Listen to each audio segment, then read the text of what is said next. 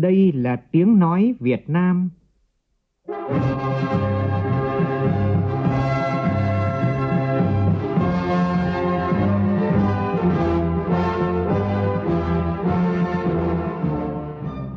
là tiếng nói Việt Nam, phát thanh từ Hà Nội, thủ đô nước Cộng hòa xã hội chủ nghĩa Việt Nam.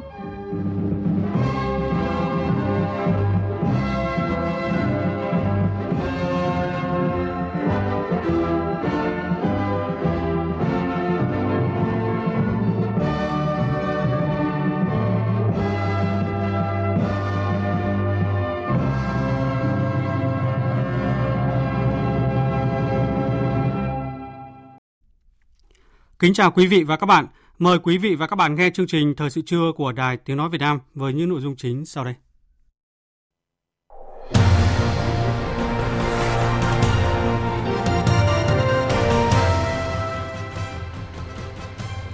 Việt Nam xuất siêu năm thứ 8 liên tiếp với thặng dư kỷ lục 26 tỷ đô la Mỹ. Đại diện người lao động và sử dụng lao động thống nhất điều chỉnh tăng lương tối thiểu vùng cho người lao động từ ngày 1 tháng 7 năm 2024 thay vì từ ngày 1 tháng 1 năm 2024. Các tỉnh thành phố từ Quảng Bình đến Kiên Giang chủ động ứng phó với áp thấp nhiệt đới. Trong phần tin thế giới, số người thiệt mạng do động đất ở tỉnh Cam Túc, Tây Bắc Trung Quốc tăng lên 131 người. Thời tiết lạnh giá dưới âm 10 độ C là thách thức lớn nhất đối với công tác cứu hộ hiện nay. Các cuộc tấn công trên biển đỏ khiến cho các cước phí vận tải tăng mạnh, nguy cơ gián đoạn hoạt động vận tải trên toàn cầu.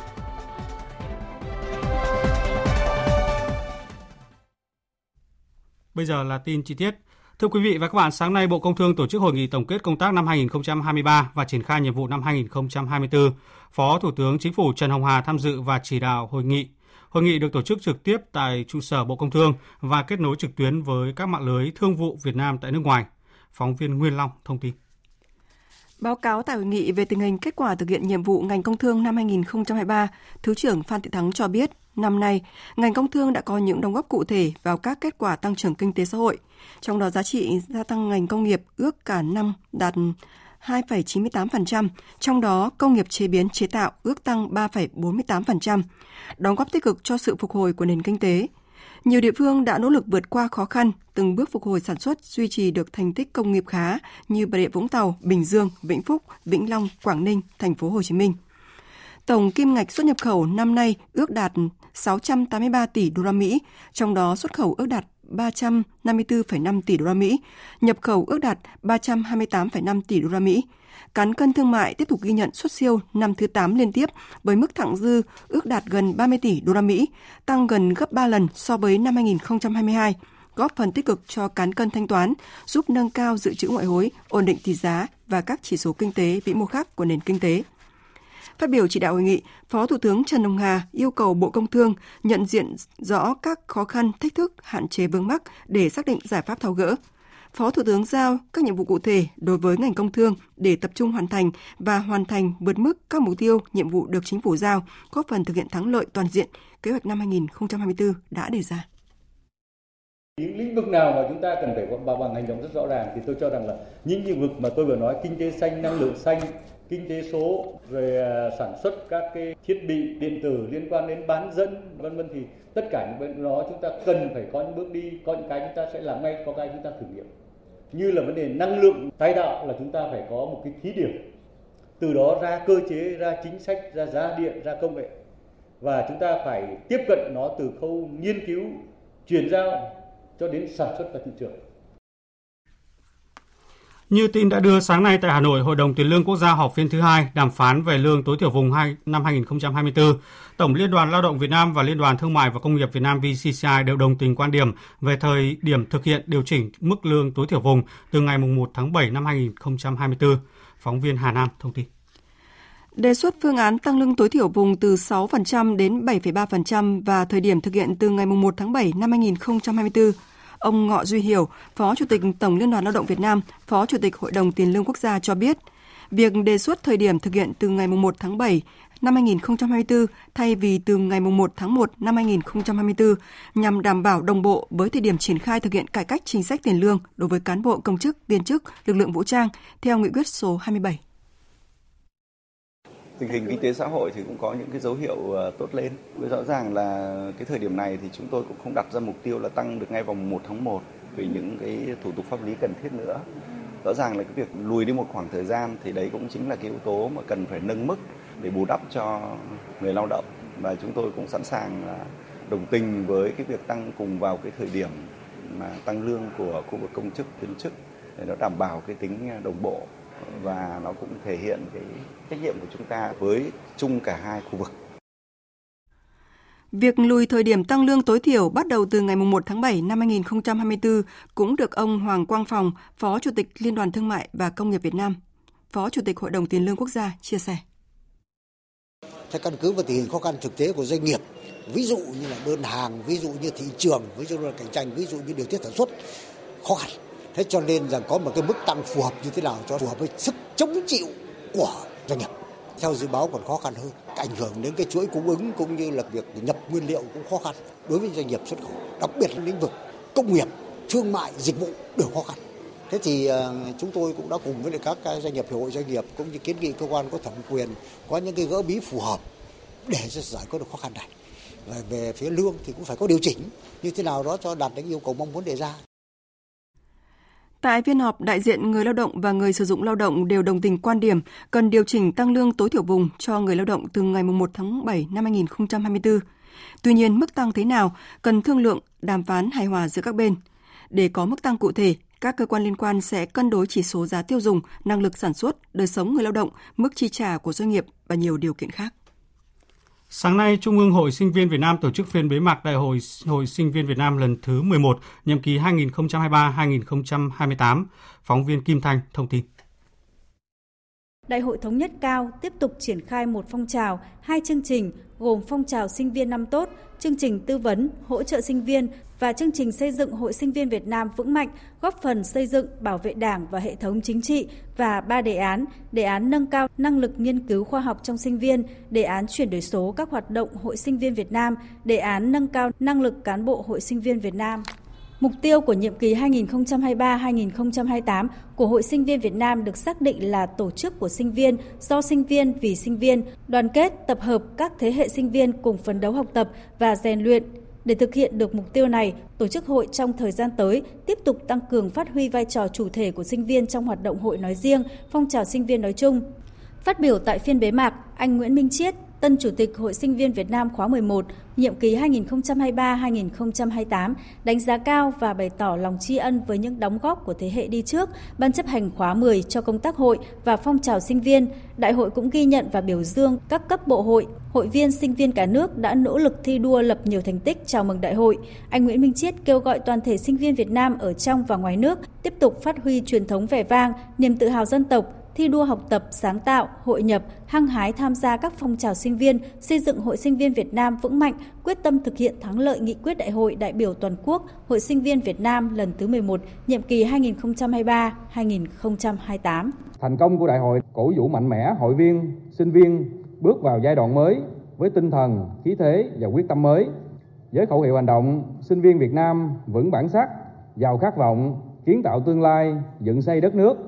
Đại hội đại biểu toàn quốc Hội sinh viên Việt Nam lần thứ 11 kêu gọi toàn thể các bạn sinh viên Việt Nam đang học tập trong nước và ngoài nước phát huy truyền thống vẻ vang của sinh viên Việt Nam, tiếp tục phấn đấu, thi đua, tham gia sôi nổi phong trào sinh viên năm tốt, cùng nhau quyết tâm thực hiện thắng lợi nghị quyết Đại hội đại biểu toàn quốc Hội sinh viên Việt Nam lần thứ 11 Niên vụ cà phê năm nay, toàn tỉnh Đắk Lắk xuất khẩu được gần 319.000 tấn cà phê, trong đó có gần 300.000 tấn cà phê nhân, còn lại là cà phê hòa tan, tổng kim ngạch đạt gần 750 triệu đô la Mỹ. Tin của phóng viên Tuấn Long thường trú tại khu vực Tây Nguyên. Tính trong toàn niên vụ, giá cà phê nhân xô xuất khẩu đạt 52.165 đồng trên 1 kg, lúc cao điểm đạt gần 70.000 đồng trên 1 kg. Hiện Đắk Lắk và các tỉnh Tây Nguyên đang thu hoạch cà phê niên vụ 2023-2024 với giá cà phê nhân giao động từ 58 đến 69.000 đồng trên 1 kg, là mức giá chính vụ cao nhất từ trước đến nay. Theo ông Lê Thanh Sơn, Giám đốc Marketing công ty trách nhiệm hữu hạn một thành viên xuất nhập khẩu 2 tháng 9 Đắk Lắk, mức giá hiện tại là rất có lợi cho nông dân và ngành cà phê, nhưng lại đặt ra nhiều thách thức cho các đơn vị thu mua xuất khẩu. Cùng một mục tiêu về sản lượng, doanh nghiệp xuất khẩu cần số vốn gấp rưỡi niên vụ trước, đồng thời đối mặt với rủi ro biến động giá khó lường. Ông Sơn cho rằng quay vòng vốn nhanh là mấu chốt để doanh nghiệp quản trị rủi ro trong niên vụ này. Năm 2023-24 thì chúng tôi có những cái chiến lược để làm sao đó tiếp tục thực hiện đồng bộ việc à, quản trị rủi ro về giá, à, mua hàng với nhiều hình thức khác nhau, đồng thời là tổ chức chế biến xuất khẩu ngay tại chỗ và đẩy nhanh cái vòng quay vốn, làm sao đó mà cái lợi nhuận cao nhất, đồng thời cũng mua được giá cà phê cao nhằm phục vụ bà con nông dân khi vụ mùa ờ, tới. Tỉnh Lạng Sơn cũng đang tháo gỡ khó khăn vướng mắc trong hoạt động xuất nhập khẩu hàng hóa tại cửa khẩu Tân Thanh và cửa khẩu quốc tế Hữu Nghị nhằm đẩy nhanh tốc độ thông quan dịp cuối năm. Ghi nhận của phóng viên Duy Thái thường trú tại khu vực Đông Bắc. Từ đầu năm 2023 đến nay, hoạt động xuất nhập cảnh, xuất nhập khẩu hàng hóa tại cửa khẩu Tân Thanh và cửa khẩu quốc tế Hữu Nghị diễn ra ổn định và thuận lợi. Tại cửa khẩu quốc tế Hữu Nghị, lượng hàng hóa xuất nhập khẩu thông quan trung bình đạt khoảng 750 đến 800 xe mỗi ngày. Với cửa khẩu Tân Thanh, lượng hàng hóa xuất nhập khẩu thông quan trung bình đạt khoảng 400 xe mỗi ngày.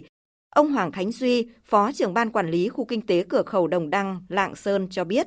Tính đến giữa tháng 12, tổng kim ngạch xuất nhập khẩu hàng hóa tại các cửa khẩu trên địa bàn tỉnh Lạng Sơn đạt gần 50 tỷ đô la Mỹ, tăng hơn 70% so với cùng kỳ. Phó Chủ tịch Ủy ban Nhân dân tỉnh Lạng Sơn Đoàn Thanh Sơn đánh giá, thời gian tới, đặc biệt là dịp Tết, lưu lượng người xuất nhập cảnh và phương tiện chở hàng hóa xuất nhập khẩu chắc chắn sẽ tăng cao. Do đó, Ủy ban Nhân dân tỉnh Lạng Sơn yêu cầu các sở ngành liên quan, các lực lượng chức năng tiếp tục có sự phối hợp chặt chẽ, đồng bộ, thực hiện hiệu quả công tác kiểm soát, thông quan hàng hóa, tạo điều kiện thuận lợi cho tổ chức cá nhân hoạt động xuất nhập khẩu, tiếp tục kiểm soát phòng chống buôn lậu, vận chuyển hàng hóa trái phép, tăng cường đảm bảo an ninh trật tự và sẵn sàng phương án ứng phó khi hoạt động xuất nhập khẩu gia tăng đột biến các lực lượng tăng cường kiểm soát rồi cảnh báo phòng ngừa đặc biệt là cái việc lợi dụng hoạt động xuất nhập khẩu chính ngạch để mà vận chuyển trái phép hàng hóa hay là buôn lậu qua biên giới. Khi mà cái lưu lượng à, xe cộ phương tiện con người có cái sự gia tăng đột biến chúng ta cũng có phải cái biện pháp mà đảm bảo về cái điều kiện kho bãi nơi mà dừng đỗ phương tiện bố trí cái điều kiện an nghỉ tối thiểu cho lái xe cũng như là chủ phương tiện doanh nghiệp mà nhất là cái dịp mà cận kề Tết Nguyên đán. Cùng đà tăng với giá vàng thế giới, giá vàng trong nước sáng nay đồng loạt tăng mạnh. Giá bán chiều ra của vàng miếng SJC chạm mức 75 triệu 400 nghìn đồng một lượng, cao nhất trong lịch sử. Lúc 9 giờ 13 phút sáng nay tại thị trường Hà Nội, Tập đoàn Vàng bạc đá quý DOG và Tập đoàn Vàng bạc đá quý Phú Quý niêm yết giá vàng SJC ở mức mua vào là 74 triệu 400 nghìn đồng và bán ra là 75 triệu 400 nghìn đồng một lượng, tăng 550 nghìn đồng một lượng ở chiều mua vào và 500 nghìn đồng một lượng ở chiều bán ra so với chốt phiên hôm qua – Trước đó, giá vàng thế giới đi lên mạnh mẽ trong phiên giao dịch hôm qua khi đồng đô la Mỹ và lợi suất trái phiếu chính phủ Mỹ suy giảm trong bối cảnh nhà đầu tư hồi hộp chờ đợi hàng loạt dữ liệu mới của nền kinh tế Mỹ trong tuần này. Cuối phiên này, giá vàng giao ngay tăng lên mức 2.038,59 đô la Mỹ một ao, trong khi đó giá vàng kỳ hạn lên mức 2.052,1 đô la Mỹ một ao. Đà tăng của giá vàng diễn ra khi chỉ số đồng đô la Mỹ giảm 0,4% và lợi suất trái phiếu chính phủ Mỹ kỳ hạn 10 năm gần mức thấp nhất kể từ tháng 7 năm ngoái. Thưa quý vị và các bạn, sau 3 năm xây dựng, dự án cầu Mỹ Thuận 2 và cao tốc Mỹ Thuận Cần Thơ đã hoàn thành cơ bản. Bộ Giao thông Vận tải, các nhà thầu cùng chính quyền hai địa phương Tiền Giang và Vĩnh Long đang chuẩn bị cho ngày khánh thành, dự kiến sẽ diễn ra vào ngày 24 tháng 12 tới. Phóng viên Tranh Tuy phản ánh. Điểm nhấn của tuyến dự án này là cầu Mỹ Thuận 2, nằm song song với cầu Mỹ Thuận. Cầu Mỹ Thuận 2 có điểm đầu tại nút giao xã An Thái Trung, huyện Cái Bè, tỉnh Tiền Giang, kết nối với cao tốc Trung Lương Mỹ Thuận và điểm cuối tại nút giao quốc lộ 80, thành phố Vĩnh Long, tỉnh Vĩnh Long, kết nối với cao tốc Mỹ Thuận, Cần Thơ. Ông Trịnh Trường Hải, giám đốc điều hành dự án cầu Mỹ Thuận 2 cho biết, tập thể đội ngũ kỹ sư, công nhân lao động làm việc có trách nhiệm, vừa đảm bảo tiến độ và đảm bảo chất lượng công trình. Hiện nay là chúng tôi đang cái công đoạn là thử tải, sau đấy là vào những công tác hoàn thiện ờ, sơn kẻ đường, cố gắng theo tinh thần chỉ đạo của chính phủ là chúng tôi sẽ uh, hoàn thành và thông xe dự án vào ngày 24 tháng 12 2023. Dự án cao tốc Mỹ Thuận Cần Thơ do ban quản lý dự án Mỹ Thuận làm chủ đầu tư được khởi công tháng 1 năm 2021. Dự án có tổng chiều dài gần 23 km, đi qua hai tỉnh Vĩnh Long và Đồng Tháp, tổng mức đầu tư hơn 4.800 tỷ đồng. Điểm đầu dự án kết nối với cầu Mỹ Thuận 2, khớp nối cao tốc Trung Lương Mỹ Thuận. Điểm cuối tạm thời kết nối với quốc lộ 1 hiện hữu. Dự án Khánh Thành đưa vào sử dụng giúp rút ngắn thời gian di chuyển từ thành phố Hồ Chí Minh đi các tỉnh miền Tây Nam Bộ. Theo ông Lữ Quang Ngời, Chủ tịch Ủy ban Nhân dân tỉnh Vĩnh Long, cao tốc Mỹ Thuận Cần Thơ hoàn thành sẽ có ý nghĩa lớn đến kết cấu hạ tầng vùng đồng bằng sông Cửu Long, hình thành trục cao tốc liên hoàn thành phố Hồ Chí Minh Cần Thơ, tạo động lực rất lớn cho sự phát triển nội lực và ngoại lực của các địa phương trong vùng đồng bằng sông Cửu Long. Việc đầu tư ừ, xây dựng cái đường cao tốc Mỹ Thuận Cần Thơ có ý nghĩa sẽ làm cho cái điều kiện à, đi lại à, sinh hoạt của người dân cũng như cái việc à, phát triển sản xuất Ờ, thực hiện cái ờ, vận chuyển hàng hóa của các doanh nghiệp và người dân sẽ thuận lợi hơn và nó sẽ làm cho cái tốc độ phát triển ờ, của các tỉnh vùng này ngày một nhanh hơn. Thông tin tại hội thảo cung cấp thông tin cho các cơ quan báo chí về chính sách công tác bảo vệ chăm sóc nâng cao sức khỏe nhân dân do Bộ Y tế tổ chức vào chiều tối qua, Phó giáo sư tiến sĩ Dương Thị Hồng, Phó Viện trưởng Viện Vệ sinh Dịch tễ Trung ương cho biết, hiện nay kho của Viện Vệ sinh Dịch tễ Trung ương đang bảo quản hơn 432.000 liều vaccine COVID-19 Pfizer có hạn dùng đến cuối tháng 9 năm sau. Đây là số vaccine COVID-19 dự trữ cho những vùng có ổ dịch có nguy cơ cao. Phó Viện trưởng Viện Vệ sinh Dịch tễ Trung ương khuyến cáo những người thuộc nhóm nguy cơ cao như cán bộ y tế, người có bệnh nền, người mắc bệnh mãn tính thì nên tiêm mũi 4. Hiện nước ta đã tiêm hơn 266 triệu liều vaccine COVID-19 và là một trong những quốc gia có tỷ lệ bao phủ vaccine COVID-19 cao nhất thế giới. Cũng liên quan đến vaccine, sau thời gian thiếu vaccine 5 trong 1, sắp tới thành phố Hồ Chí Minh sẽ được Bộ Y tế phân bổ 14.400 liều. Hiện thành phố đã sẵn sàng kế hoạch tiêm cho trẻ ngay sau khi nhận được nguồn vaccine. Theo Sở Y tế thành phố Hồ Chí Minh, với số lượng vaccine này, thành phố sẽ đủ số lượng dùng trong thời gian khoảng từ 45 đến 60 ngày. Do lượng vaccine hạn chế, Sở sẽ ưu tiên tiêm cho trẻ đủ 2 tháng tuổi trở lên, chưa tiêm chủng đủ 3 mũi tiêm vaccine 5 trong 1, gồm bạch hầu, ho gà, uốn ván, viêm gan B, viêm phổi do híp và viêm màng não mủ do híp. Một thông tin đáng chú ý, Bộ Nội vụ cho biết trong năm 2023, tổng số cán bộ đảng viên công chức viên chức bị kỷ luật là hơn 17.800 người, số lượng cán bộ công chức viên chức nghỉ việc thôi việc là gần 10.900 người. Năm nay, Bộ Nội vụ đã tập trung nghiên cứu, giả soát đề xuất chính phủ, Thủ tướng Chính phủ sửa đổi bổ sung nhiều văn bản quy phạm pháp luật liên quan đến cán bộ, công chức, viên chức. Đặc biệt, Bộ Nội vụ đã tham mưu chính phủ ban hành nghị định số 73 để thể chế hóa chủ trương của Đảng về khuyến khích bảo vệ cán bộ năng động, sáng tạo, dám nghĩ, dám làm, dám chịu trách nhiệm vì lợi ích chung, tạo cơ sở quan trọng để khắc phục tình trạng không ít cán bộ sợ sai, né tránh, đùn đẩy trách nhiệm, không dám làm khiến công việc nhiều nơi bị trì trệ, gây ách tắc qua đó tạo thêm động lực để cán bộ công chức tự tin, bản lĩnh hơn khi đương đầu với khó khăn thử thách trong thực thi nhiệm vụ công vụ. Bộ cũng đã báo cáo về thực trạng đề xuất nhiệm vụ giải pháp chấn chỉnh khắc phục tình trạng né tránh, đùn đầy, làm việc cầm chừng, sợ trách nhiệm, không dám làm trong đội ngũ cán bộ, công chức viên chức trong cơ quan hành chính nhà nước. Báo cáo đề xuất Thủ tướng Chính phủ hoàn thiện các quy định của pháp luật nhằm tạo môi trường, hành lang pháp lý an toàn, đầy đủ cho các bộ, cơ quan địa phương yên tâm thực hiện chức trách nhiệm vụ công việc được giao. Thưa quý vị và các bạn, thời gian qua thì Bộ đội Biên phòng tỉnh Bình Định đã triển khai nhiều biện pháp chống khai thác hải sản bất hợp pháp, không báo cáo và không theo quy định, gọi tắt là IUU. Các đồn biên phòng thuộc Bộ Chỉ huy Bộ đội Biên phòng tỉnh Bình Định đã đẩy mạnh tuyên truyền bằng nhiều hình thức đưa các quy định phòng chống khai thác thủy sản bất hợp pháp, không báo cáo và không theo quy định đến với ngư dân. Phản ánh của phóng viên Thanh Thắng thường trú tại miền Trung. Tàu cá BD 91324 TX của ngư dân thành phố Quy Nhơn, tỉnh Bình Định hành nghề lưới vây vừa trở về sau hơn một tháng đánh bắt ở ngư trường Trường Sa.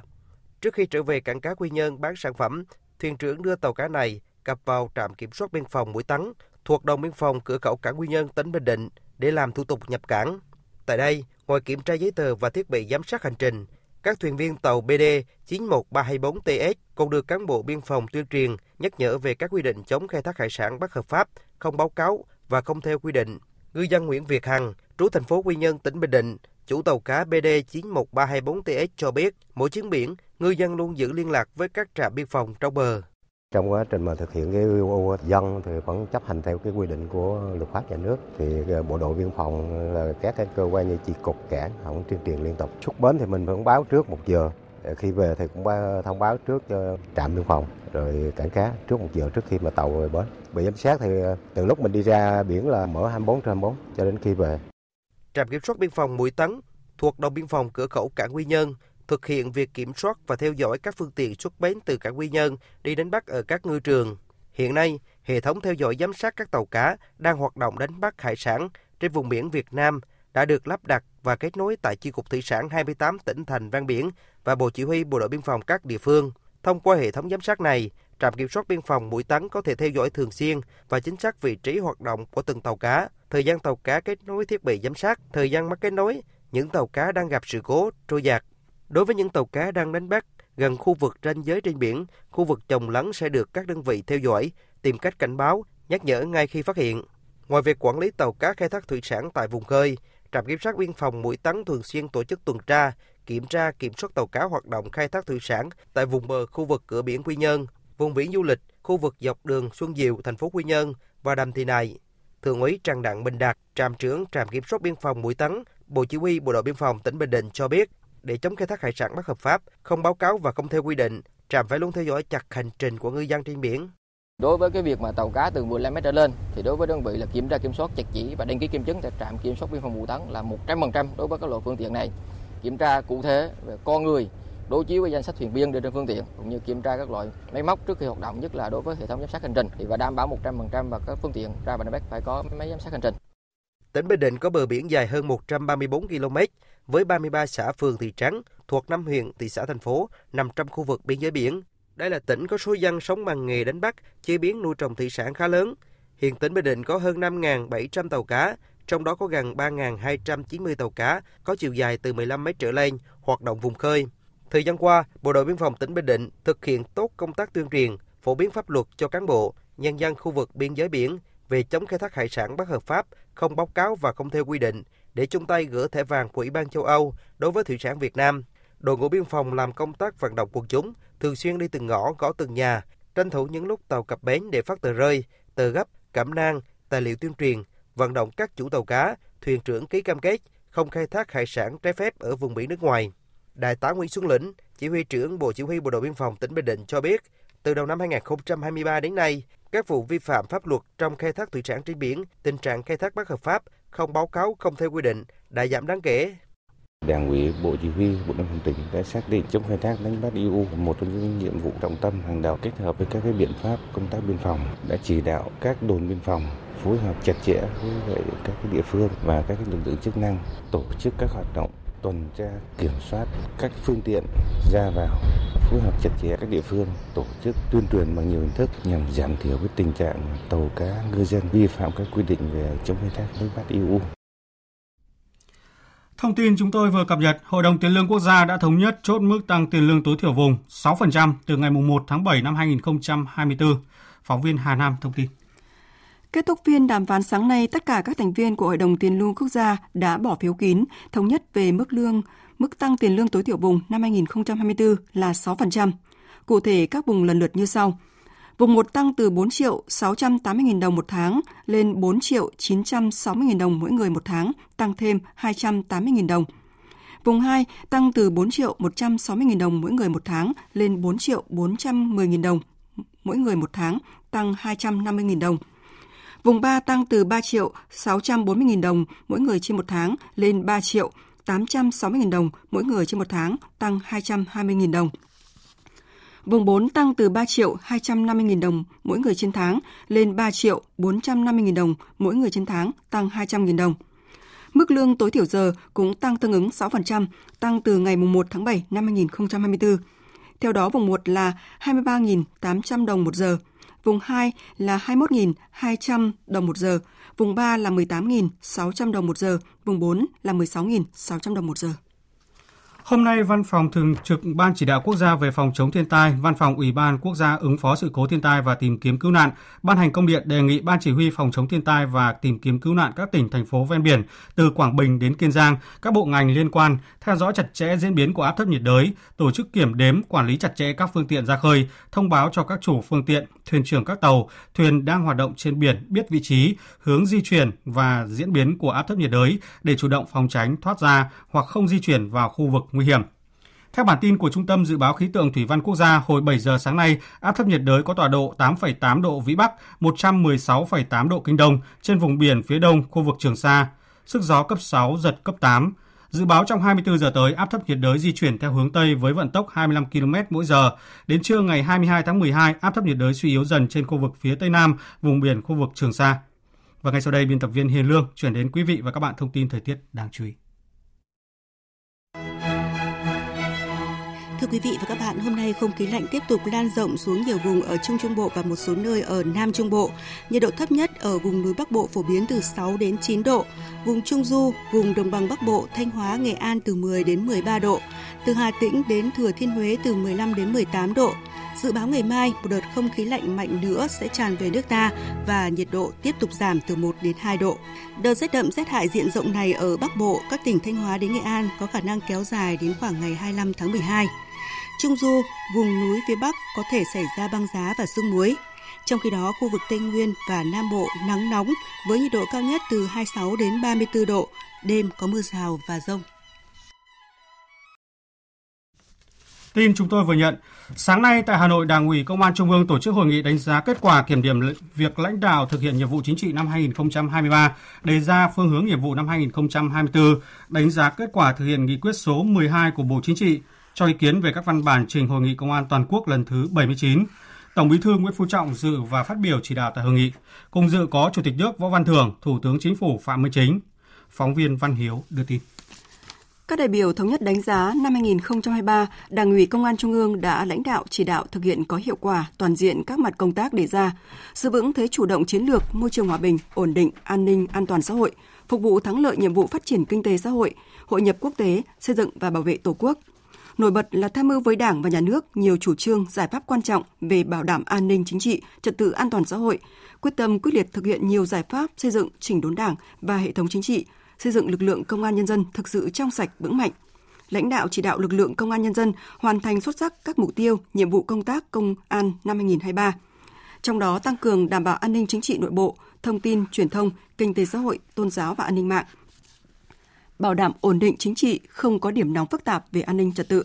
chỉ đạo triển khai quyết liệt các giải pháp nhận diện, phòng chống tội phạm, kéo giảm tội phạm, tạo chuyển biến tích cực về trật tự an toàn xã hội. Hội nghị thống nhất đánh giá cao kết quả 2 năm triển khai thực hiện nghị quyết số 12 của Bộ Chính trị về đẩy mạnh xây dựng lực lượng công an nhân dân thật sự trong sạch vững mạnh, chính quy, tinh nhuệ, hiện đại, đáp ứng yêu cầu nhiệm vụ trong tình hình mới, tiếp tục khẳng định đây là một chủ trương đúng đắn, mang tầm chiến lược của Đảng, Nhà nước nhằm xây dựng lực lượng công an nhân dân thật sự trong sạch vững mạnh, chính quy, tinh nhuệ hiện đại, xứng đáng là lực lượng vũ trang trọng yếu, bảo vệ chế độ, bảo vệ Đảng, Nhà nước và nhân dân, duy trì ổn định an ninh trật tự, phục vụ nhiệm vụ phát triển kinh tế xã hội của đất nước. Phát biểu tại hội nghị, Tổng Bí thư Nguyễn Phú Trọng, Chủ tịch nước Võ Văn Thưởng, Thủ tướng Chính phủ Phạm Minh Chính ghi nhận đánh giá cao sự nỗ lực cố gắng, tinh thần gương mẫu đi đầu và những kết quả đạt được của Đảng ủy Công an Trung ương, Bộ Công an trong năm 2023. Tổng Bí thư Nguyễn Phú Trọng đề nghị Đảng ủy Công an Trung ương cần chủ động nghiên cứu một cách cơ bản, có hệ thống và tích cực, tham mưu với Đảng, Nhà nước, cấp ủy chính quyền địa phương đề ra các chủ trương, chính sách pháp luật về phát triển kinh tế xã hội, đảm bảo quốc phòng an ninh và mở rộng quan hệ đối ngoại của đất nước gắn với các đề án, kế hoạch, phương án đảm bảo an ninh trật tự. Tiếp tục thực hiện đồng bộ và hiệu quả các chủ trương, giải pháp đảm bảo an ninh quốc gia, chủ quyền lãnh thổ, quyết liệt đồng bộ và hiệu quả hơn nữa trong việc thực hiện các giải pháp phòng chống tội phạm vì cuộc sống bình yên, hạnh phúc của nhân dân. Đảng bộ Công an Trung ương cũng cần tiếp tục nỗ lực phấn đấu, gương mẫu đi đầu trong thực hiện nghị quyết Trung ương 4 khóa 11, khóa 12 và kết luận số 21 của hội nghị lần thứ tư Ban chấp hành Trung đảng khóa 13 về xây về đẩy mạnh xây dựng chỉnh đốn Đảng và hệ thống chính trị, kiên quyết ngăn chặn đẩy lùi, xử lý thật nghiêm những cán bộ, đảng viên suy thoái về tư tưởng chính trị, đạo đức lối sống, những biểu hiện tự diễn biến, tự chuyển hóa. Chương trình Thời sự trưa tiếp tục với phần tin thế giới. Hôm qua, Hội đồng Bảo an Liên Hợp Quốc đã tổ chức phiên họp với về Triều Tiên sau vụ thử tên lửa đạn đạo xuyên lục địa của nước này rơi xuống phía tây đảo Hokkaido của Nhật Bản. Phiên họp đã biến thành màn đấu khẩu đầy kịch tính giữa Mỹ, Hàn Quốc với Triều Tiên khi Triều Tiên tuyên bố vụ thử nghiệm là để đáp trả trước sự thù địch ngày càng gia tăng của Mỹ. Giới phân tích an ninh dự báo, Triều Tiên sẽ triển khai nhiều vụ thử vũ khí quân sự hơn nữa trước thềm cuộc bầu cử Tổng thống Mỹ vào năm tới. Tổng hợp của biên tập viên Trần Nga. Phát biểu tại phiên họp của Hội đồng Bảo an, Phó Đại sứ Mỹ tại Liên Hợp Quốc Robert Wood nhấn mạnh. Chúng tôi đã dùng mọi ngôn từ để mô tả những mối đe dọa liên tục của Triều Tiên đối với hòa bình và an ninh quốc tế. Không thể chấp nhận được, liều lĩnh, nghiêm trọng. Nhưng hôm nay tôi xin đưa ra một từ khác, lố bịch. Hãy để tôi nêu rõ, Mỹ và các đồng minh đang nỗ lực bảo vệ mình trước các hệ thống cung cấp vũ khí hạt nhân mà Triều Tiên đang thử nghiệm và đã nhiều lần tuyên bố là được sản xuất để tấn công chúng tôi.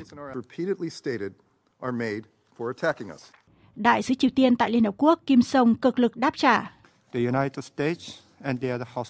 Mỹ và các thế lực thù địch khác đã liên tục thực hiện các hành động đe dọa quân sự chống lại Triều Tiên trong suốt năm nay. Họ đang trở nên cực kỳ nguy hiểm và không chịu lắng nghe cho đến thời điểm này, thời điểm sắp kết thúc một năm. Vụ phóng tên lửa đạn đạo xuyên lục địa do Triều Tiên thực hiện lần này là một biện pháp mang tính cảnh báo trước tình hình thực tế. Mỹ và một số quốc gia đã bất chấp triệu tập cuộc họp một lần nữa để đưa ra vấn đề một cách bất hợp pháp và phi lý với Triều Tiên khi chúng tôi thực hiện quyền công bằng và chính đáng của một quốc gia có chủ quyền để tự vệ, được luật pháp quốc tế công nhận, bao gồm cả hiến trương Liên Hợp Quốc vốn trao quyền bình đẳng cho tất cả các quốc gia thành viên Liên Hợp Quốc. Đại diện của Nga cho rằng cả Mỹ và Triều Tiên đều đang biện minh cho các động thái thù địch lẫn nhau. Nga cũng chỉ trích cho rằng các cuộc tập trận như lá chắn tự do và song long do Mỹ dẫn đầu không khác gì một màn phô trương sức mạnh tác động tiêu cực đến tình hình. Phó đại diện thường trực của Trung Quốc tại Liên Hợp Quốc Cảnh Sảng cũng cho rằng bán đảo Triều Tiên ngày càng căng thẳng, mang tính đối đầu và đây không phải là lợi ích của bất cứ bên nào. Ông cảnh báo bán đảo Triều Tiên có thể chứng kiến sự leo thang hơn nữa nếu không phá vỡ vòng luẩn quẩn của việc khẳng định quyền lực một cách gây hấn như hiện nay. Những vụ tấn công nhằm vào các tàu thương mại ở Biển Đỏ đang đe dọa hoạt động giao thương tại một trong những huyết mạch thương mại của thế giới, có nguy cơ làm tê liệt chuỗi cung ứng và đẩy giá dầu lên cao. Trong nỗ lực ngăn chặn những cú sốc mới, Mỹ đã thông báo thành lập một lực lượng đặc nhiệm quốc tế để bảo vệ thương mại Biển Đỏ. Biên tập viên Thu Hoài tổng hợp thông tin. Lo ngại nguy cơ bị tấn công, Tập đoàn Dầu khí đa quốc gia PP và bốn công ty vận tải container lớn nhất thế giới đã thông báo tạm dừng vận chuyển qua Biển Đỏ. Điều này đồng nghĩa với việc họ phải tránh tuyến đường qua kênh đào Suez quan trọng. Khoảng 10 đến 15% thương mại toàn cầu và 30% thương mại container đi qua tuyến đường thủy nối Biển Đỏ với Biển Địa Trung Hải. Một số tàu đã được định tuyến lại quanh cực Nam châu Phi và việc đóng cửa kênh đào Suez trong một thời gian dài sẽ làm tăng chi phí vận chuyển và thời gian giao hàng. Tầm quan trọng của tuyến đường này đã buộc chính quyền Tổng thống Joe Biden phải thành lập khẩn cấp một lực lượng đặc nhiệm quốc tế để bảo vệ hoạt động vận tải thương mại ở Biển Đỏ. Bộ trưởng Quốc phòng Mỹ Lloyd Austin tuyên bố.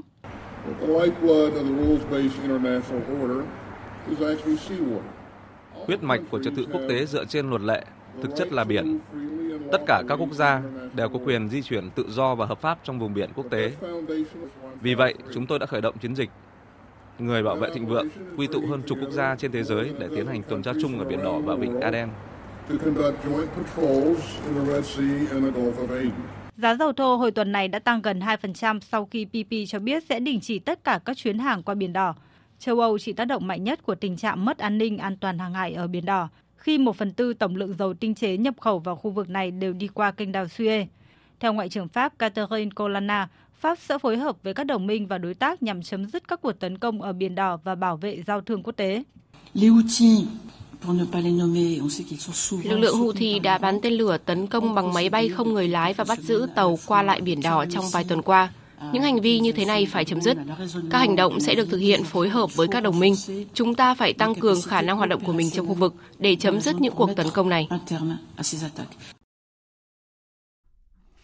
Phiên bỏ phiếu một nghị quyết tại Hội đồng Bảo an Liên Hợp Quốc về xung đột tại Gaza dự kiến diễn ra chiều qua, một lần nữa được chuyển sang ngày hôm nay do các bên vẫn chưa đạt được đồng thuận quan điểm và cần có thêm thời gian để tiếp tục tham vấn. Một văn kiện sửa đổi mới được các nước thảo luận nhằm đạt được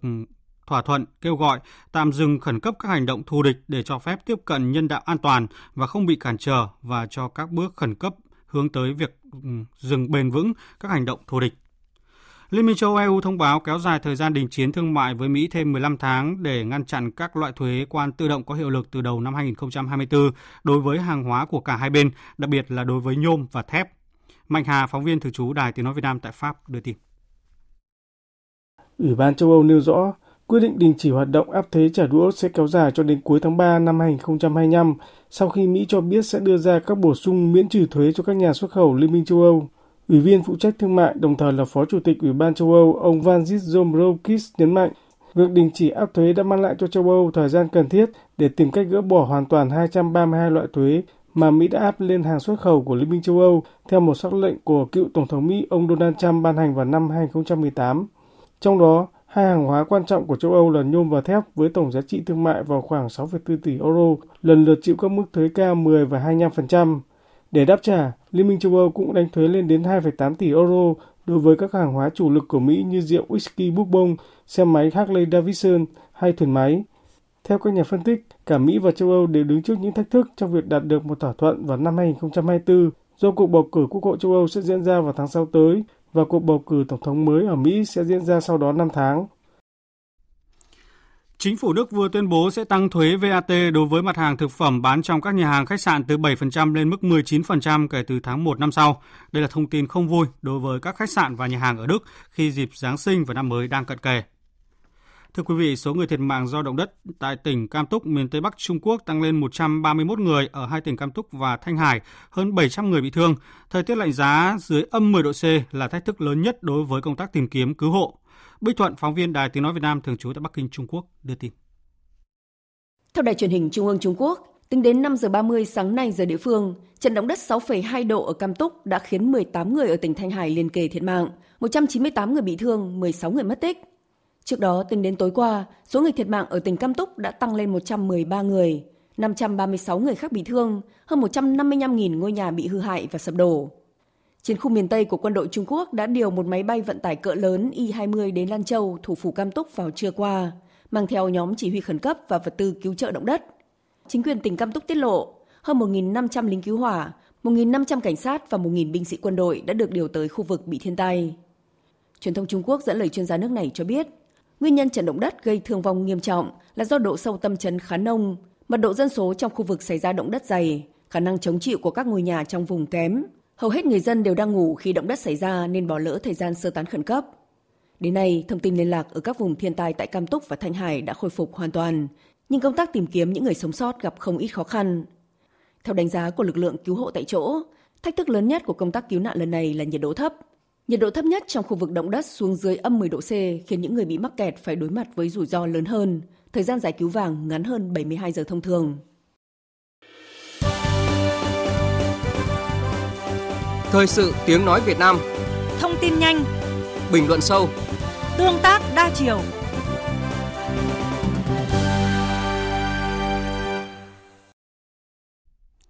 Quý vị và các bạn đang nghe chương trình Thời sự trưa của Đài Tiếng Nói Việt Nam. Thưa quý vị và các bạn, xuất khẩu hàng hóa đang cao điểm những ngày cuối cùng của năm 2023 với nhiều đơn hàng phục vụ nhu cầu đón năm mới của các thị trường nhập khẩu từ khắp nơi trên thế giới – Tất cả đang hứa hẹn cho kết quả cao nhất trong hoạt động thương mại quốc tế của Việt Nam một năm vừa qua đầy khó khăn và thách thức.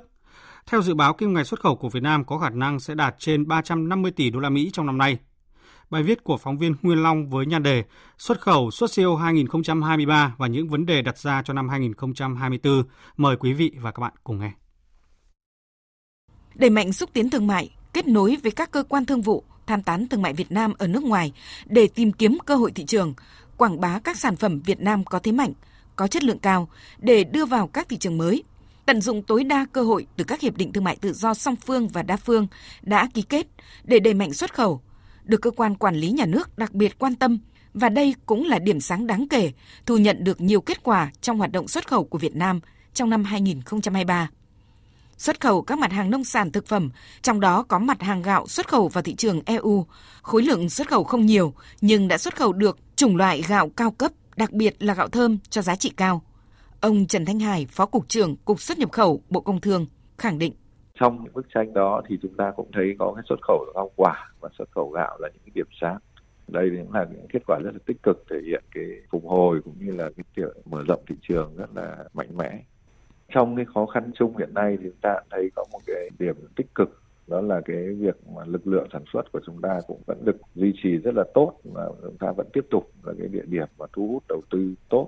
cái thứ hai nữa là chúng ta cũng vẫn đang phát huy tốt cái việc tận dụng các cái hiệp định thương mại tự do để duy trì xuất khẩu vào những các cái thị trường chính từ thực tế kết quả xuất khẩu rau quả trái cây của Việt Nam sau 11 tháng, Hiệp hội Rau quả Việt Nam dự báo xuất khẩu rau quả năm 2023 dự kiến sẽ đạt khoảng 5,6 tỷ đô la Mỹ. Đây là mức kỷ lục của ngành hàng này từ trước tới nay. Ông Đặng Phúc Nguyên, Tổng thư ký Hiệp hội Rau quả Việt Nam nhìn nhận. Nhà nước, chính phủ, à, Bộ Nông nghiệp, Bộ Công Thương là đàm phán để mà mở cửa thị trường, ký nhiều hiệp định rồi ký các cái nghị định thư với Trung Quốc với các nước để nhằm tạo điều kiện đầu ra cho các sản phẩm nông nghiệp nông sản à, rau quả của Việt Nam được tiêu thụ rộng rãi trên khắp thế giới. Ngoài ra, người nông dân và doanh nghiệp Việt Nam càng ngày càng được hướng dẫn những cái cách trồng trọt gọi là đạt tiêu chuẩn quốc tế đáp ứng được cái yêu cầu thị hiếu của các nước nhập khẩu. Một điểm đáng lưu ý trong hoạt động xuất nhập khẩu năm 2023 đó là cán cân thương mại hàng hóa ghi nhận mức xuất siêu lớn. Mặc dù xuất khẩu tháng sau đã có cải thiện so với tháng trước và duy trì kim ngạch xuất khẩu đạt hơn 30 tỷ đô la ở các tháng cuối năm, song thặng dư thương mại vẫn tiếp tục ghi nhận tăng cao, đưa cán cân thương mại hàng hóa 11 tháng xuất siêu gần 26 tỷ đô la Mỹ. Cùng với kim ngạch nhập khẩu vẫn giảm tới 10,7%, cho thấy rõ những khó khăn của các ngành sản xuất công nghiệp chế biến chế tạo không chỉ dừng lại ở năm 2023. Bộ Công Thương, cơ quan quản lý nhà nước về lĩnh vực công nghiệp và thương mại xác định đây cũng là thách thức lớn đặt ra cho năm 2024 khi điều kiện về giảm dấu chân carbon từ các thị trường nhập khẩu lớn ngày càng ngặt nghèo hơn. Xúc tiến xuất khẩu xanh vì thế liên tục là chủ đề của các chương trình xúc tiến thương mại cuối năm 2022 và 2023 để tìm hướng đi bền vững hơn và hiệu quả hơn. Với vai trò là cầu nối doanh nghiệp đến với các thị trường xuất khẩu, ông Vũ Ba Phú, Cục trưởng Cục Xúc tiến Thương mại khẳng định Chuyển đổi xanh là xu thế tất yếu, vì thế Bộ Công Thương đã và đang tập trung vào ba nhóm công việc cần phải làm để hỗ trợ doanh nghiệp, ngành hàng, các địa phương thực hiện trong năm 2024 và các năm tiếp theo. Tôi cho rằng là song song với việc là nâng cao cái năng lực để mà đáp ứng những cái tiêu chuẩn mới, thì các bộ ngành liên quan sẽ phải nhanh chóng là bổ sung và hoàn thiện khung khổ pháp lý, đưa ra những cái tiêu chuẩn, những cái quy định về chuyển đổi xanh, thế nào là xanh và thế nào là bộ chỉ số về chuyển đổi xanh trong xúc tiến thương mại thì chúng tôi đã có xây dựng cái bộ chỉ số về năng lực xúc tiến thương mại nhưng sắp tới cái bộ chỉ số đó sẽ được bổ sung thêm những cái chỉ số về chuyển đổi xanh trong xúc tiến thương mại và trong xúc tiến xuất khẩu đánh giá về các tác động từ xu hướng chuyển đổi xanh trong thương mại quốc tế, xuất khẩu trong bối cảnh thực thi cơ chế điều chỉnh biên giới carbon CBAM của EU được áp dụng, không chỉ dừng lại ở 6 mặt hàng công nghiệp thải ra nhiều carbon. Và không phải chỉ EU mà các quốc gia khác như Mỹ, Canada cũng đã, đang và sẽ áp dụng các quy định xanh trong xuất nhập khẩu. Tiến sĩ Nguyễn Phương Nam, chuyên gia đánh giá quốc tế về báo cáo kiểm kê nhà kính của Liên Hợp Quốc, cho rằng ứng phó với tiêu chuẩn khắt khe từ thị trường nhập khẩu phải được coi là bắt buộc đối với các chủ thể tham gia vào hoạt động xuất khẩu. Trong đó cùng với vai trò của quản lý nhà nước là sự chủ động của chính các doanh nghiệp, nhất là doanh nghiệp nhỏ và vừa Việt Nam tham gia vào hoạt động xuất khẩu các mặt hàng nông sản thực phẩm. Doanh nghiệp vừa và nhỏ với con nguồn lực hạn chế, con người hạn chế, kiến thức hạn chế thì phải có được những cái sự linh hoạt nhất định. Thì đấy cũng chính là cái lợi thế của những doanh nghiệp vừa và nhỏ. Đấy là chúng ta phải à, chủ động chuyển đổi từ cái phần chiến lược, nghĩa là phải đi tập trung vào một hay hai sản phẩm thôi chứ đừng đi dàn trải tất cả các sản phẩm đang có của doanh nghiệp à, việc như thế nó sẽ tốn rất là nguồn lực rất là lớn và nó sẽ ảnh hưởng tới cái lợi nhuận trong ngắn hạn của doanh nghiệp do đó phải cần có cái chiến lược thay đổi toàn diện tập trung vào một số ngành hàng theo các chuyên gia thương mại, để ứng phó thích hợp với các tiêu chuẩn xanh trong xuất nhập khẩu hàng hóa thời gian tới đây, có ít nhất 7 cần mà doanh nghiệp phải làm được. Đó là cần đa dạng hóa đối tác thương mại, cần đánh giá rủi ro và lập kế hoạch các kịch bản, xây dựng chiến lược giảm lượng carbon, cần tham gia vào các dự án bù đắp carbon, cần đánh giá mức độ thâm dụng carbon, cần đầu tư vào đổi mới sáng tạo và công nghệ và cần tham gia vào các sáng kiến hợp tác công nghiệp. Có như vậy, hoạt động xuất khẩu mới phát triển bền vững. Quý vị và các bạn vừa nghe bài viết với nhan đề Xuất khẩu xuất siêu 2023 và những vấn đề đặt ra cho năm 2024. Tiếp theo chương trình thời sự trưa nay như thường lệ là trang tin đầu tư tài chính và bản tin thể thao. Trang tin đầu tư tài chính. Thưa quý vị và các bạn, phiên giao dịch sáng nay, công ty vàng bạc đá quý Sài Gòn niêm yết giá vàng SJC mua vào mức 74 triệu 400 nghìn đồng một lượng, bán ra là 75 triệu 400 nghìn đồng một lượng. Công ty vàng bạc đá quý Bảo Tín Minh Châu niêm yết giá vàng dòng thăng long ở mức mua vào là 61 triệu 980 nghìn, bán ra 62 triệu 980 nghìn đồng một lượng. Còn giá vàng giao ngay trên sàn Kitco ở mức 2.053 đô la Mỹ một ounce. Tỷ giá trung tâm của đồng Việt Nam với đô la Mỹ hôm nay được ngân hàng nhà nước công bố ở mức 23.938 đồng đổi 1 đô la Mỹ. Các ngân hàng thương mại đang niêm yết giá đô la Mỹ quanh mức mua vào 24.060 đồng và bán ra 24.510 đồng 1 đô la Mỹ. Theo báo cáo của Ngân hàng Nhà nước, tính đến ngày 13 tháng 12 năm nay, tín dụng tăng 9,87%. Trước đó, tính đến ngày 31 tháng 11, tăng trưởng tín dụng đạt 9,15%. Như vậy, chỉ trong 13 ngày, tín dụng đã tăng thêm 85.800 tỷ đồng, tương đương số tiền này đi ra nền kinh tế. Ngân hàng Nhà nước cho biết mức tăng trưởng này đã gần đạt mốc hai con số, nhưng vẫn thấp hơn so với định hướng điều hành là 14%. Năm 2024, Ủy ban Quản lý vốn nhà nước tại doanh nghiệp cùng tập đoàn, tổng công ty ra soát đưa ra chính sách chọn gói, cơ chế chính sách nhằm xử lý tồn động cho dự án thua lỗ ngành công thương, từ đó tạo điều kiện cho doanh nghiệp dự án thoát khỏi vướng mắc. Đó là thông tin được ông Hồ Sĩ Hùng, Phó Chủ tịch Ủy ban Quản lý vốn nhà nước tại doanh nghiệp trao đổi bên lề hội nghị tổng kết công tác năm 2023, phương hướng nhiệm vụ năm 2024 diễn ra sáng nay. Chuyển sang thông tin diễn biến trên thị trường chứng khoán, bước vào phiên giao dịch sáng nay, dòng tiền ngoại tiếp tục chảy vào cổ phiếu MWG với tốc độ mạnh hơn phiên hôm qua, góp phần giúp MWG duy trì đà tăng mạnh hơn 3%, lên hơn 42.000 đồng một cổ phiếu, dù thị trường chung khá làm đạm. Theo đó, VN Index chỉ rằng co nhẹ quanh tham chiếu, dù số mã tăng chiếm ưu thế so với số mã giảm, nhưng mức biến động của các mã là không lớn. Kết thúc phiên giao dịch sáng nay, VN Index giảm 2,18 điểm, còn 1.094,12 điểm. HN Index tăng 0,18 điểm, đạt 227,45 điểm. Đầu tư tài chính biến cơ hội thành hiện thực. Đầu tư tài chính biến cơ hội thành hiện thực. Thưa quý vị và các bạn, thời gian qua, các tổ chức tiến dụng đã dành nhiều nguồn vốn cho các dự án xanh như trồng rau công nghệ cao, trồng hoa công nghệ cao, cho vay vốn để mua máy, thiết bị nhằm giảm tổn thất trong nông nghiệp với lãi suất ưu đãi được hỗ trợ 100% trong 2 năm đầu, 50% lãi suất trong năm thứ ba. Tuy nhiên, nguồn vốn dành cho phát triển xanh vẫn còn khá khiêm tốn. Vậy làm thế nào để thúc đẩy nguồn vốn cho phát triển xanh? Phóng viên Đài Tiếng Nói Việt Nam thông tin. Giao cản lớn nhất đối với các doanh nghiệp chính là khoản đầu tư để đổi mới công nghệ tương đối cao. Phần lớn các doanh nghiệp vừa và nhỏ ở Việt Nam thường gặp khó khăn về vốn và không đủ tài sản thế chấp để tiếp cận được với nguồn vốn cho vay tín dụng tại các ngân hàng. Để các dự án xanh ngày càng hiệu quả, các chuyên gia kinh tế cho rằng ngân hàng nhà nước nên giao cho các ngân hàng thương mại có tỷ trọng cho vay lớn trong nông nghiệp được sử dụng nguồn tín dụng tái cấp vốn, cũng như nguồn vốn tài trợ của các tổ chức nước ngoài thông qua hình thức cho vay lại, bảo lãnh của ngân hàng nhà nước hay chính phủ với lãi suất ưu đãi để thực hiện đầu tư mang lại hiệu quả cao. Ông Hà Huy Cường, Phó Tổng Giám đốc Ngân hàng Nam Á, chia sẻ kinh nghiệm. Làm sao sẽ xây dựng được các cái cái cái, cái sản phẩm tín dụng nó đa dạng, nó phù hợp và các cái đối tượng khách hàng, các cái hoạt động liên quan đến mà phát triển xanh. Còn cái vận hành xanh đó làm sao để chúng ta xây dựng được cái lối sống xanh, công tác vận hành xanh và chúng ta có thể là số hóa tất cả các quy trình để cái vấn đề giấy tờ không phải là cái vấn đề gánh nặng của các doanh nghiệp của các tổ chức nữa. Và cái cuối cùng đó là phải tìm được các cái nguồn vốn. Nguồn vốn là gì để hỗ trợ cho cái nguồn vốn giá rẻ, giúp cho cái việc mà đa dạng hóa các cái nguồn vốn cũng như là các cái ngành nghề trong cái tài trợ tín dụng của Nam Á để xây dựng cái danh mục nó đa dạng hơn. Ông Rudy Ruta, giám đốc công ty cung cấp nền tảng số Backspace khu vực ASEAN cho rằng các tổ chức tín dụng nếu chưa đủ nguồn lực đầu tư công nghệ, nguồn vốn để đầu tư cho các dự án xanh thì có thể đầu tư từng phần, phát triển từng bước một theo lộ trình hướng tới doanh nghiệp xanh, nguồn vốn xanh. Nếu muốn bắt đầu, hãy bắt đầu từ những dự án nhỏ trước. Hãy xem nó là một khối Lego, liên tục cải tiến nó cho tới khi có được giải pháp lớn hơn. Ngân hàng có thể áp dụng thay đổi và thử nghiệm dần từng tính năng chỉ trên một nền tảng duy nhất. Các tiện ích này sẽ được bổ sung và phát triển lên dần theo lộ trình nhìn thấy được. Không nhất thiết phải trang bị mọi thứ ngay từ ngày đầu tiên.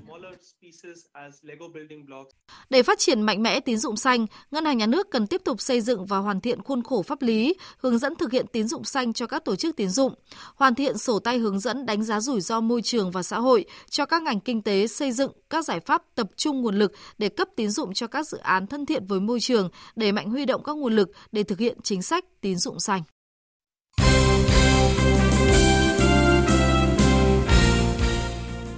Thưa quý vị và các bạn, chiều qua 19 tháng 12 diễn ra vòng đấu thứ 11 giải bóng đá nữ vô địch quốc gia 2023.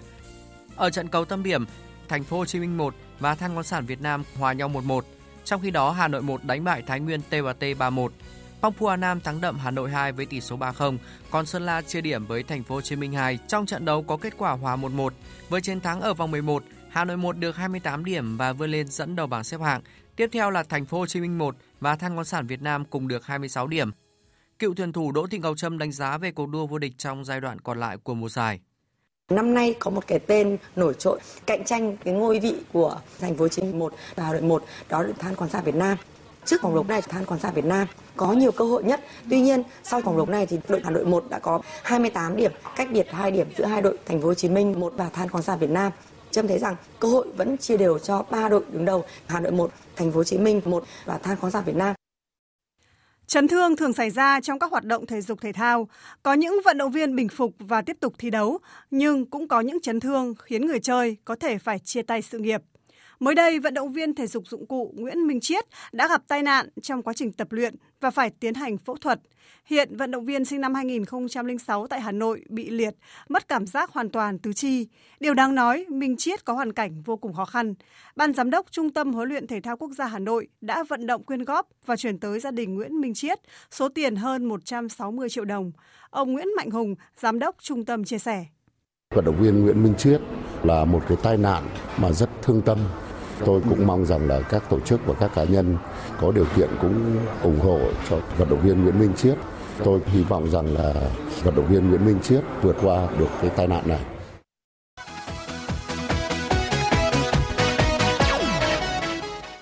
Dạng sáng nay, tại tứ kết Cúp Liên đoàn Anh, Chelsea đã thoát hiểm khi tiếp Newcastle United trên sân Stamford Bridge. Hai đội hòa nhau 1-1 trong thời gian thi đấu chính thức. Colum Wilson mở tỷ số cho Newcastle ở phút 16, còn Mikhailo Moric gỡ hòa cho Chelsea vào phút 90 cộng 2. Sau đó, đội chủ nhà vượt qua đội khách 4-2 ở loạt sút luân lưu. Huấn luyện viên Mauricio Pochettino của Chelsea chia sẻ sau trận đấu. I am so pleased. Congratulate the player. Tôi rất hài lòng, chúc mừng các cầu thủ. Chúng tôi đã nhận bàn thua không đáng có, nhưng các cầu thủ vẫn giữ được niềm tin. Chúng tôi đã chơi tốt trước một đội mạnh như Newcastle. Trước trận đấu, chúng tôi đặt mục tiêu giành chiến thắng để vào bán kết. Vì vậy, tôi rất hài lòng.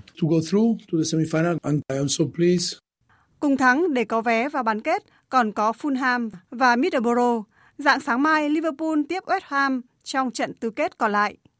Trong khi đó, trên sân King Abdullah Sports City ở Ả Rập Xê Út dạng sáng nay diễn ra trận bán kết còn lại của cúp các câu lạc bộ thế giới FIFA Club World Cup.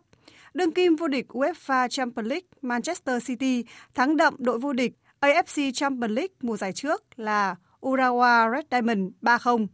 Đây là lần đầu tiên Man City lọt vào một trận chung kết FIFA Club World Cup. Đối thủ của họ là nhà vô địch các câu lạc bộ Nam Mỹ Fluminense đến từ Brazil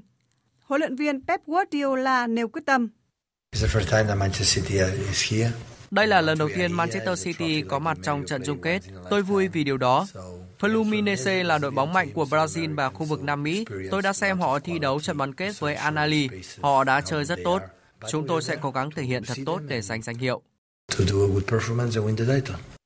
Trận chung kết FIFA Club World Cup 2023 giữa Man City và Fluminense sẽ diễn ra vào dạng sáng ngày 23 tháng 12. Dự báo thời tiết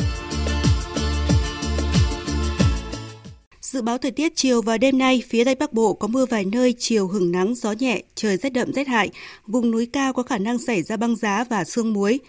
Nhiệt độ từ 10 đến 24 độ có nơi dưới 8 độ. Phía Đông Bắc Bộ có mưa vài nơi, chiều hừng nắng, gió Đông Bắc cấp 3, vùng ven biển cấp 4, cấp 5. Trời rét đậm, vùng núi rét hại. Khu vực Trung Du và vùng núi phía Bắc có khả năng xảy ra băng giá và sương muối. Nhiệt độ từ 10 đến 17 độ, vùng núi cao có nơi dưới 5 độ. Khu vực từ Thanh Hóa đến Thừa Thiên Huế có mưa vài nơi, cục bộ có mưa to đến rất to và rông, gió Bắc đến Tây Bắc cấp 3, vùng ven biển cấp 4, cấp 5, trời rét, nhiệt độ từ 11 đến 22 độ. Khu vực từ Đà Nẵng đến Bình Thuận có mưa, cục bộ có mưa to đến rất to và rông, gió Đông Bắc cấp 3, nhiệt độ từ 21 đến 32 độ. Khu vực Tây Nguyên và Nam Bộ chiều nắng, đêm có mưa rào và rông vài nơi, gió Đông Bắc đến Đông cấp 3, nhiệt độ từ 18 đến 34 độ. Khu vực Hà Nội không mưa, chiều hừng nắng, gió Đông Bắc cấp 3, trời rét đậm, nhiệt độ từ 10 đến 17 độ. Dự báo thời tiết biển, vùng biển Bắc và Nam Vịnh Bắc Bộ có mưa vài nơi, tầm nhìn xa trên 10 km, gió Đông Bắc cấp 6 có lúc cấp 7, giật cấp 8, cấp 9, biển động mạnh. Vùng biển từ Quảng Trị đến Quảng Ngãi, vùng biển từ Bình Định đến Ninh Thuận, từ Bình Thuận đến Cà Mau, khu vực giữa Biển Đông có mưa rải rác ở ven bờ. Tầm nhìn xa trên 10 km giảm xuống từ 4 đến 10 km trong mưa, gió Đông Bắc cấp 6, cấp 7, giật cấp 8, cấp 9, biển động rất mạnh. Vùng biển từ Cà Mau đến Kiên Giang, khu vực Vịnh Thái Lan có mưa rào và rông vài nơi, tầm nhìn xa trên 10 km, gió Đông Bắc cấp 4, cấp 5. Khu vực Bắc Biển Đông, khu vực quần đảo Hoàng Sa thuộc thành phố Đà Nẵng có mưa vài nơi, tầm nhìn xa trên 10 km, gió Đông Bắc cấp 7, giật cấp 9, biển động rất mạnh.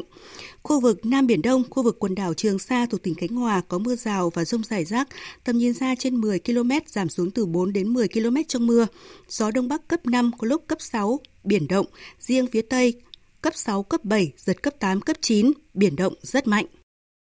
Trước khi kết thúc chương trình Thời sự trưa nay, chúng tôi tóm lược một số tin chính vừa phát.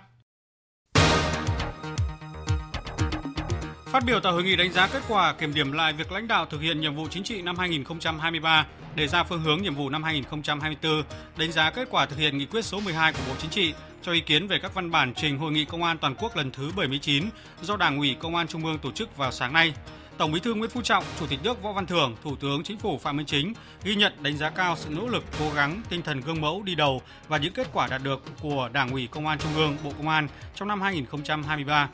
Tổng Bí thư Nguyễn Phú Trọng đề nghị Đảng ủy Công an Trung ương cần chủ động nghiên cứu một cách cơ bản, có hệ thống và tích cực tham mưu với Đảng, Nhà nước, cấp ủy, chính quyền địa phương đề ra các chủ trương chính sách pháp luật về phát triển kinh tế xã hội, bảo đảm quốc phòng an ninh và mở rộng quan hệ đối ngoại của đất nước gắn với các đề án, kế hoạch, phương án bảo đảm an ninh trật tự. Cán cân thương mại tiếp tục xuất siêu năm thứ 8 liên tiếp với mức thặng dư ước đạt 26 tỷ đô la Mỹ, tăng gần gấp 3 lần năm ngoái. Đây là thông tin được lãnh đạo Bộ Công Thương cho biết tại hội nghị tổng kết công tác năm 2023 và triển khai nhiệm vụ năm 2024 của ngành công thương tổ chức vào sáng nay. Sau hai phiên họp đàm phán cuối giờ sáng nay, Hội đồng Tiền lương Quốc gia đã thống nhất chốt mức tăng tiền lương tối thiểu vùng 6% từ ngày 1 tháng 7 năm 2024. Số người thiệt mạng do động đất ở tỉnh Cam Túc miền Tây Bắc Trung Quốc tăng lên 131 người. Đến nay, thông tin liên lạc ở các vùng thiên tai tại Cam Túc và Thanh Hải đã khôi phục hoàn toàn, nhưng công tác tìm kiếm những người sống sót gặp không ít khó khăn bởi thời tiết lạnh giá dưới âm 10 độ C khiến những người bị mắc kẹt phải đối mặt với rủi ro lớn hơn.